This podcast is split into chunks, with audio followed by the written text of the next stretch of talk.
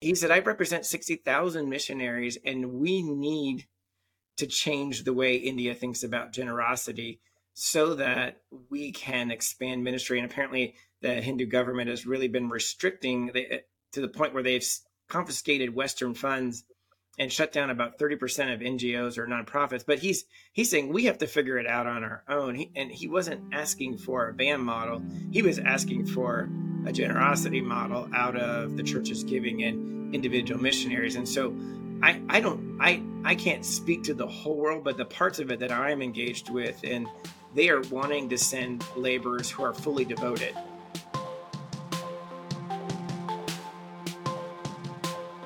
The Mission Matters podcast is a partnership between 1615 and Missio Nexus, who have a shared passion to mobilize the people of God to be a part of His mission.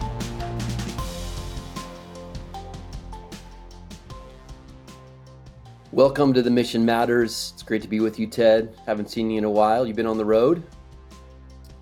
Yeah, been on the road. Been it's just been a really busy, really busy season. So a uh, board meetings, and we did a CEO retreat, and a bunch of other things. So yes. Well, as you know, I always enjoy these conversations, and today is a very important one.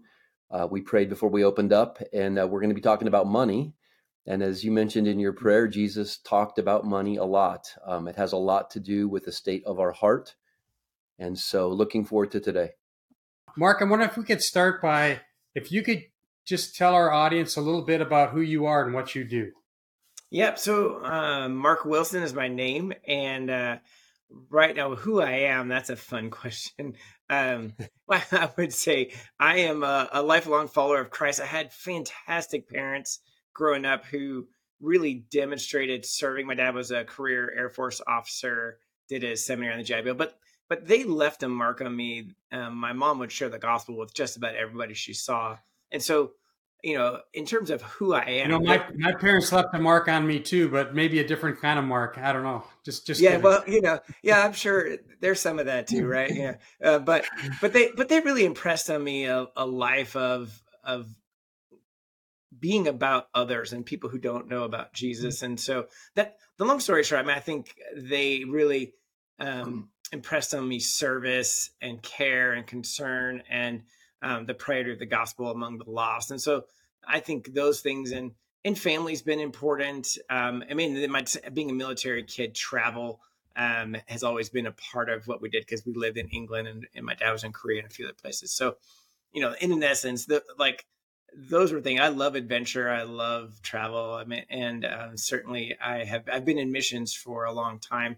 Um, only been in what's what's called SRS, and we just changed. I don't know if you guys knew. We are now Via Generosity. Um, so our whole organization changed from Center for Mission Mobilization to to Via, and uh, so we've got different divisions. So Via students, Via churches, Via families, and Via Generosity.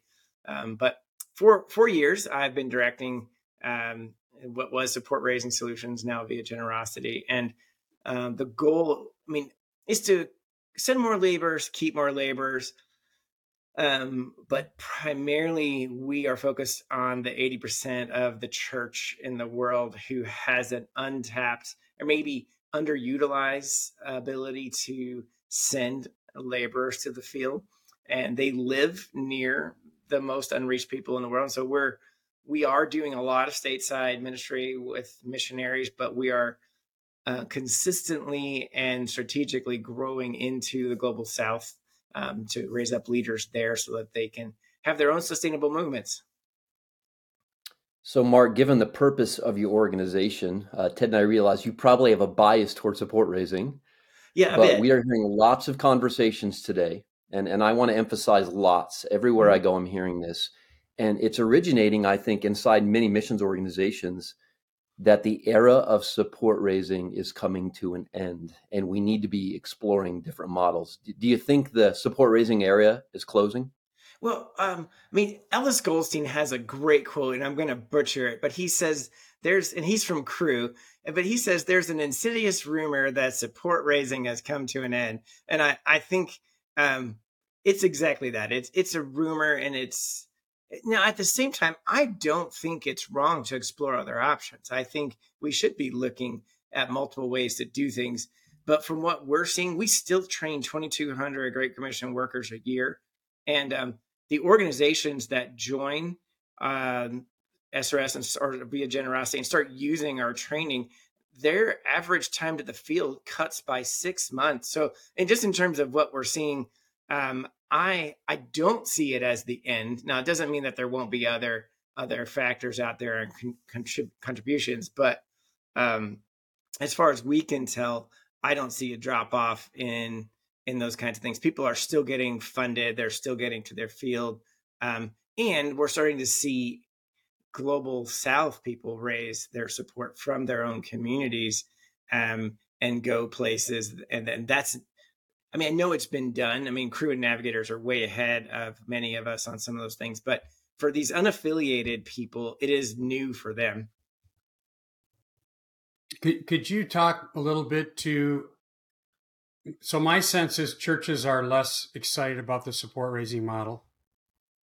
Again, though, it might just be rumors, but I mean, look at my own support base because I raise support. Um, I used to have uh, five churches as part of my support raising team. I currently have none.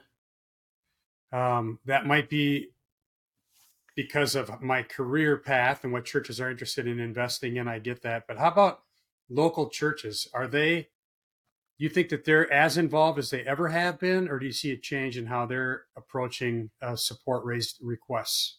It's a great question. You know, um, Dan, uh, Ted, we surveyed 1,200 missionaries three years ago. We did a we uh, did a partnership with the University of Arkansas where they built um, a social model uh, survey for us that had predictive indicators and all those things. It was really it was really a great product. But one of the things we noticed is the average missionary had between one and three churches, and they gave about 15% of that person's total support need. Now, I think in wow. the past, like when I started in 1995, uh, I'm trying to think, churches made up probably around 50% of my support. So, again, that's very anecdotal because that's my own support. But um, what we are experiencing is that churches are inundated with ask and so they start to have to narrow like you know even what one of the churches that's on our team now if we were to go back now we you would have to be in the church for more than seven years before you could join their missions team. And so i mean but there you know there's just a lot of people doing it. And so i think certain churches are very focused locally but the ones that are focused globally are just inundated with with great commission requests. And um and there's just a lot of other stuff going on too. I mean, when you guys have any thoughts, I mean, I'd love to hear what your experiences are there too. I mean, Ted shared a little bit about his. Any any thoughts from you, Matthew, on that? Yeah, I would like to talk about that a little bit. I think for a long time, the way churches approach missions, uh, maybe it was a missions committee or a missions team, but but their question that they asked was, what missionaries should we support? How, how much money do we have to allocate? Um, you know, they were responding to requests for funding. And I think there's a shift going on, and it's more towards mission like what mission has God called us to accomplish? Mm-hmm. And then what missionary should we support? So, again, mine's going to be an anecdotal response, but I realize that churches are supporting less missionaries, but I find that they're supporting areas of focus and they're supporting them more deeply. So um, again, my experience, I, have worked with some churches that they shifted from a missionary driven model to a mission driven model. Now the missionaries in those areas of focus are receiving high levels of support. Sure. Um, they're the churches are giving much more. They're investing more. Again, I realize that's anecdotal, but sometimes those numbers of you know average of 15 down to three, there's other factors that we don't actually see what's really going on there. So I wonder, Matthew, I'm guessing, maybe I'm wrong about this, but I'm guessing most of the churches that you work with have a mission pastor. Yeah, great question. Um, we probably need to do an analysis. I'm going to say half. Um, and if it's half? not a missions pastor, it's probably a missions director that's a layperson. Because my sense is that strategic shift you're talking about often happens as soon as a church gets a full time mission pastor and their job is to focus on that, then they tend to shift toward more of a purpose. You know, what's the purpose of our missions team versus a responding kind of a model where they're responding to things that are brought to the to the missions leader. I think you're right. I, I think uh, size is a factor as well. Obviously, if a church has a budget for a missions pastor, it's going to be a larger church. Um, there's exceptions to the rule, but I think you're right, Ted. There's probably someone on staff, even if it's part time, um, and it's probably a larger church. And I'm going to say 300 plus. But again, that's anecdotal. But yeah, you're right. So, Mark, one of the things that I know Matthew and I both hear a lot about is this idea that business as mission is displacing the support raised model. Um, what are your thoughts? You think that's the future of mission? Um, what do you think about that? You know, um, I, did some quick reading this morning. I have a good friend, um, Buddy is his name, and he is a speaker and a business as mission guy. And uh, and I was just thinking, okay, how what would Buddy say if he was on the podcast? Because I just I wanted to be as authentic as I could about it, and I, I think my understanding, I think their intents are good in terms of their holistic efforts and um, wanting to be incarnational. And I mean, I think so I think some of those things are good. And I, and I read somewhere that it was birthed out of a Lausanne uh, working group, which which also was interesting to me. I, I don't think I knew that before this morning, if it's true.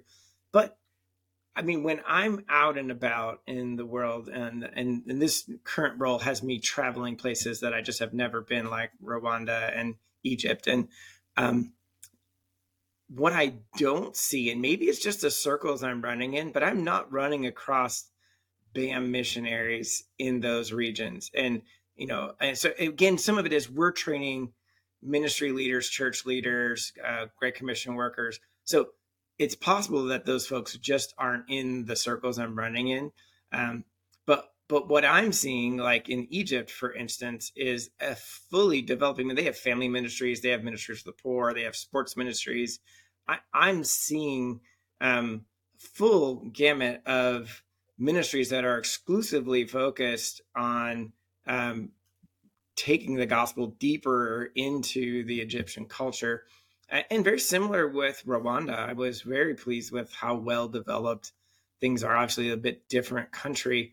Um, so I, I don't know. Like I, I'm, I'm the request we're getting again is probably the sphere we're in. Like I was telling Matthew earlier, I had a talk with a guy from India. His name is Isaac, and he's with the IMA. I'm sure Ted, you're probably familiar with those guys. But mm-hmm. they, he said, I represent 60,000 missionaries, and we need to change the way India thinks about generosity so that we can expand ministry. And apparently, the Hindu government has really been restricting the, to the point where they've confiscated Western funds and shut down about 30% of NGOs or nonprofits. But he's he's saying we have to figure it out on our own. He, and he wasn't asking for a BAM model. He was asking for a generosity model out of the church's giving and individual missionaries. And so I, I don't I I can't speak to the whole world, but the parts of it that I'm engaged with and they are wanting to send laborers who are fully devoted. You know, and we talk a lot about in support raising solutions that, you know, when Paul was tent making, he could spend one day at the temple from Acts.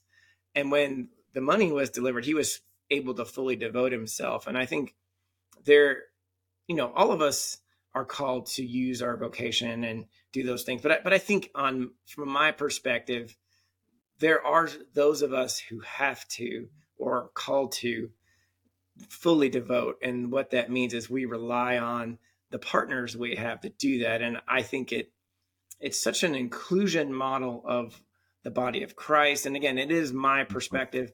I, I think there's space um, like there's obviously 3.16 billion. Is that still the current number of people who are titled as unreached? There's space. There's space for people who want to do economic development, incarnational ministry.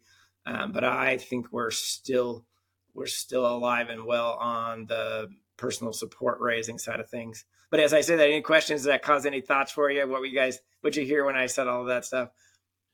Well, I, I, I resonate. Um, I think that's my perspective as well, similar to yours. I think one of the things, and Ted and I have talked about this at length, that makes me nervous are the organizations, and I don't mean to step on any toes right now, but I'm sure I will. No names will be mentioned, but they say this is the way. Um, I, I, hear it all the time. Ted calls it a false binary. You know, it, it's not a mm-hmm. both and; it's an either or. and um, it just makes me very nervous. And, and, I believe in the mass deployment of all of God's people, like you said, marketplace mm-hmm. workers, you know, business professionals, entrepreneurs, absolutely. But this is touted as the way, and I think something we have to wrestle with is um, is supporting workers scriptural? Is it biblical? Because that's the real foundation we need to be building on. If it's you know, if it's not biblical and anything goes, then we can do away with it. But but I think there's a biblical precedent for it. We always lean into the expedient or the pragmatic. And sometimes when we do that, uh, we miss out on a great many blessings. And one of them you hit on there. There's this interdependency that is created when we support one another in the work of God. And when we remove that, you know, let's make it on our own steam. I, I hear, let's get off the hamster wheel of support raising. And I'm like, wait a minute you know this bonds us together in in a, in a way that nothing else does I mean, when paul recalled the church in philippi he said i rejoice he celebrated because of the koinonia the partnership they had in the gospel and it was a giving and receiving of finances so um, you know again i think we should be deploying everyone it's it's a way it's not the way ted you, you got to speak to that as well yeah, well, I you know I would just say I hear the same thing that you know this is the whole future of mission, um, and I just like to ask people, you know, not not just on this issue, by the way. This is kind of a good missiological mm-hmm. habit to get into.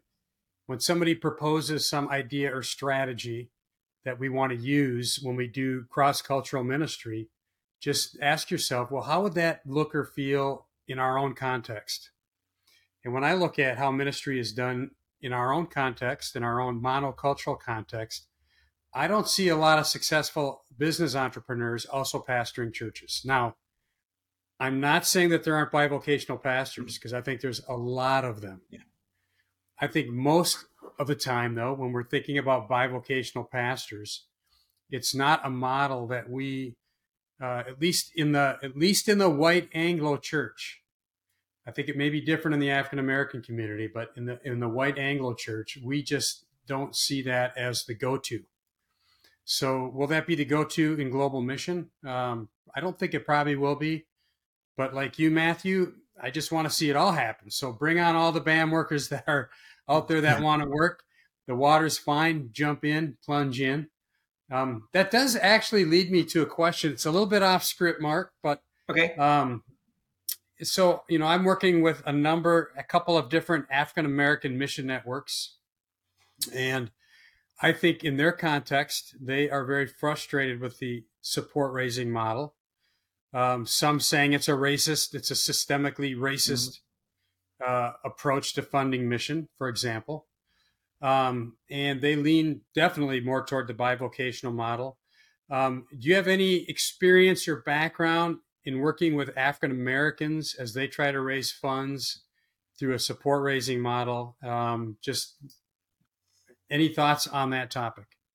Yeah, you know, um, I mean, what a sensitive place too, right? To walk into with so many other complicating factors that are beyond just the support raising piece. And, you know, what I really know comes from a couple of other guys that, um, and ladies who are African American.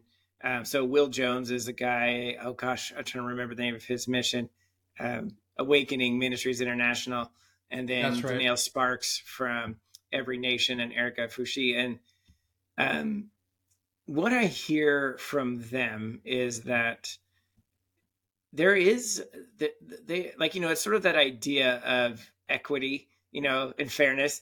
And and so if like a lot of us in the Anglo church, we're starting, like if we're running a 100 yard dash, we're starting at 40 yards already compared to some of the folks because of the way our churches are structured, the thinking, the missiological training that's been around, and the pervasive needs. And what I hear from Will and Danielle particularly is that because of the way they think about the gospel centered community and the resources going to protect and invest in what is the most painful and difficult part for them is protecting and caring for the people who are in their group and, and reaching the people in their group with the gospel um, that there is a need to help um, invest in them thinking differently about sending missionaries and some of those things. And so I, I always want to be careful. Um, but but those men really have influenced the way I think. And what they will say is it's absolutely possible, uh, but they have to be with people. Or Byron, um, do you guys know Byron? Oh man, when I'm blanking his last name, he has um, shoot. Anyway, he but he does a lot of group coaching with them. He talks about things like it either has to be a woman um, or a minority that teaches. He talks about sharing that experience over time. He he spends a lot of time on coaching, understanding their specific story and what influence, maybe what trauma did they have, so that he can craft a specific uh, like pathway for them to move forward. But they all spend a lot of time on scripture. They um, they know things like they're not going to have the networks that we have uh, to go and reach and raise support. And so they work a lot on referrals. But but what I guess what I'm all saying is those two men, actually those three men, tell me it is absolutely possible to do it. And there are some hurdles that have to be overcome, and it takes a lot of effort. And um, you know, the other one, oh, Tony. Gosh, I'm telling you, playing, but there, I, I know, I know four of these guys who are saying that they're actually spending their time doing it. Um, and I, should look those up so we can people can know about those groups. But they're they're doing a great job. We want to partner with them and celebrate what they're doing. But they say it's possible, um, and and I want to camp there, like because I I do believe it's well, it is kind of unique. I would I should say this too. Um, when we go to Egypt or to Rwanda or to Peru or to India or Malaysia, um, those folks have a different response than the African American church that we have here. And so there is something unique about our culture that influences them. So I'm sure I, I, I talked a lot about anyway, but I'd love to hear what you guys think on that because it's such a, a delicate, delicate topic. Well, I always go back to Paul when he asked the church in Philippi to give in chapter four, you know, he said, I'm not asking for my benefit, I'm asking for yours. Mm-hmm. And, you know, he says, um, what you give will be credited to your heavenly account. And, and it's a accounting term that speaks of the positive side of the ledger. And, and I think we forget sometimes, no matter, you know, what circumstance it is, an African American church, you know, predominantly Caucasian church, whatever, um, there is a blessing that comes when we give. And so I, I think that's a, a, piece of the equation that we need to bring into it. Um, so is it possible? Absolutely. Uh, look at the church in Macedonia. This church had nothing. And it says they implored Paul, they begged mm-hmm. Paul for the opportunity to give to his ministry. So, yeah, um, I think theology is a big piece of this. So there needs to be training, there needs to be education, um, and I think we need to, to hold up the, the, biblical priority of support raising because that's what's going to inform our actions, right? What, what, we believe about something informs our behaviors. And so I go back to, you know, is it scriptural? Um, that's the first question we should ask. I got that from Ted, by the way. Yeah. Is it biblical? That, that's the question we should be asking. I'd love to hear Ted's thoughts on this real quick. Credibility.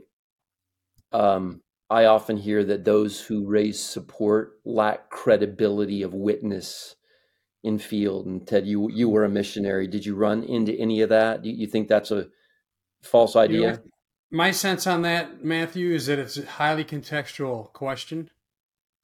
So, you know, when I was in Bosnia, there was a, a huge international community there because of the fallout of the war and trying to rebuild that country. You'd never get a question about your salary and what you're doing. If you're working in Saudi Arabia right now as an expat and your only job is being a missionary, I think that is a valid question. Okay. How do you fit? You know, Jesus play, Jesus was a roaming rabbi. If you read N.T. Wright, he talks about Jesus fulfilled a role that in that culture people understood and knew. And I think that principle of making sure that if you're going to minister somewhere cross culturally, you do play a role that the culture understands. I think that's a very important thing. Um, but there's many ways to do that. Yeah. taking a job in a company or a corporation is just one of many opportunities mm-hmm. that are available to you. So that's how I answer that. Oh, that's good. I, I think something I keep running into is that every situation warrants investigation, exploration, understanding, and then you adjust your strategy accordingly. And that's why I really struggle with the silver bullet that I hear all the time on both sides. Right. You know, th- this is the thing. It's it's black and white, and I'm like, well, I've never experienced that. but every, every, field, as you pointed out, is is different.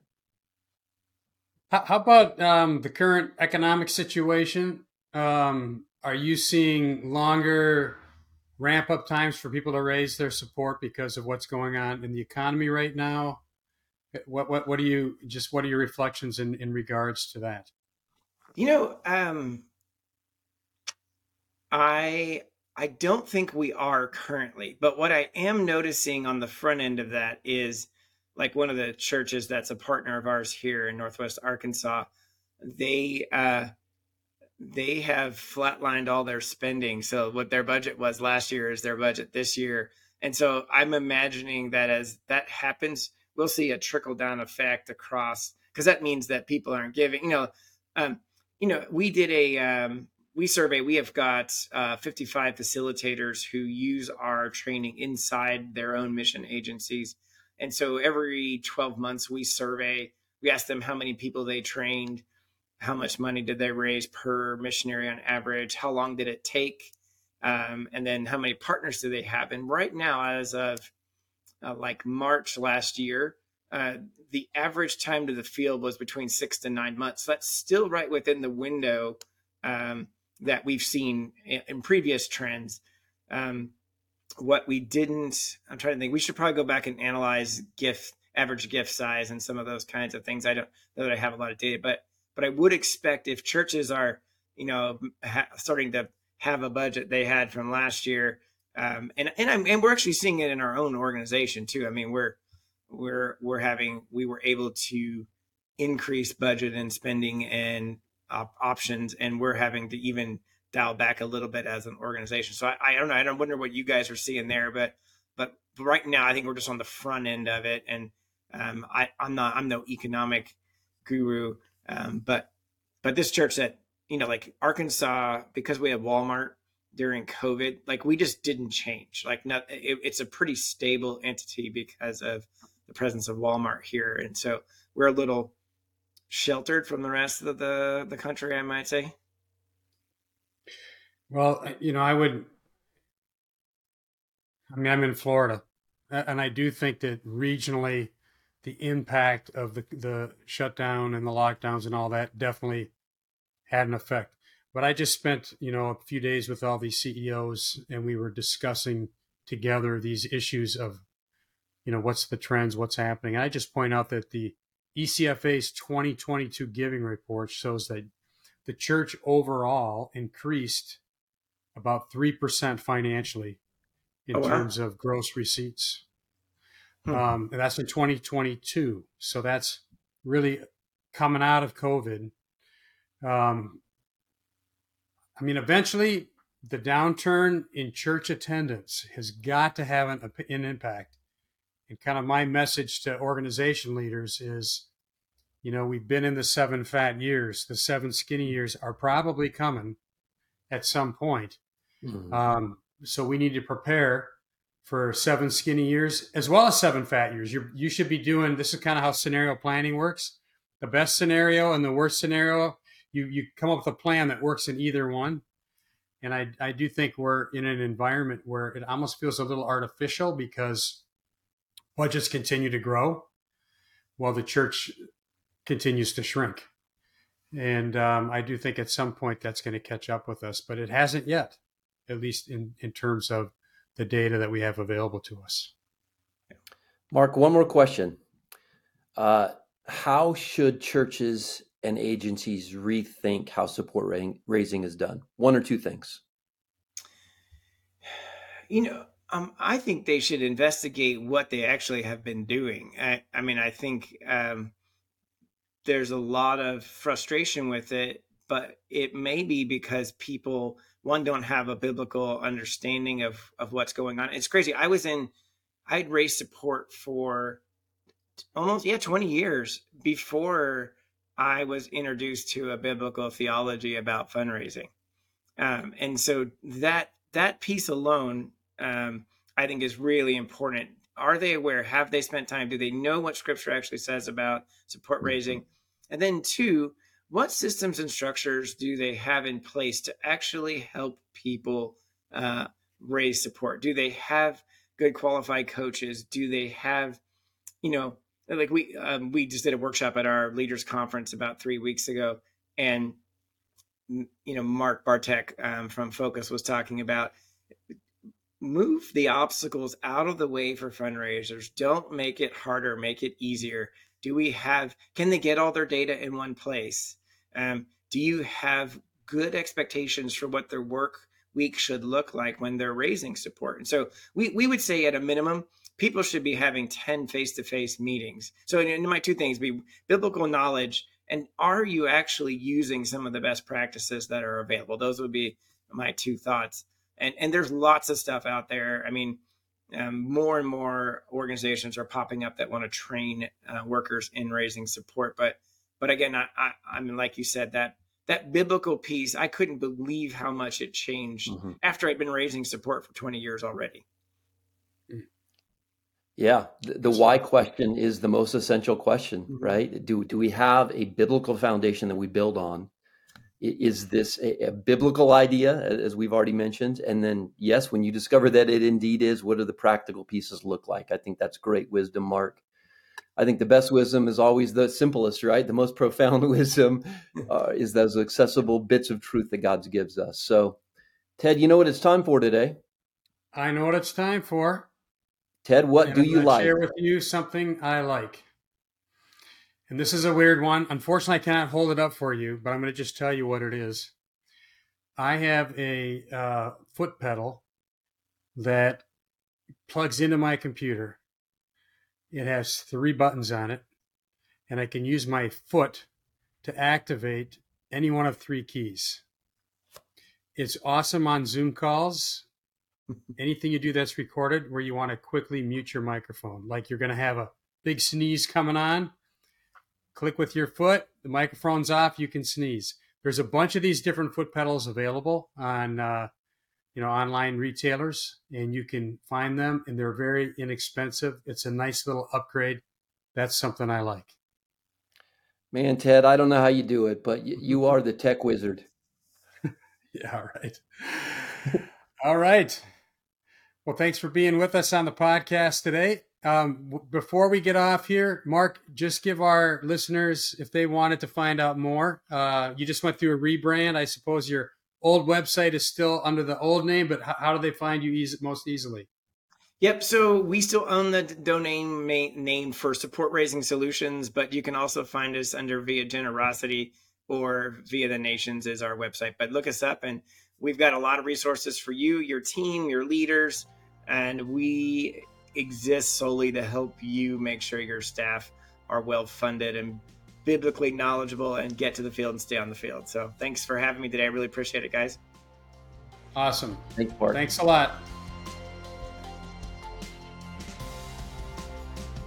Before you go, be sure to like, share, and subscribe so you don't miss the next episode. The Mission Matters podcast is a partnership of 1615 and Missio Nexus. Check out 1615.org and missionexus.org for more resources on the mission of God and the matters of the mission. The Mission Matters podcast is hosted by Matthew Ellison, president of 1615, and Ted Esler, president of Missio Nexus.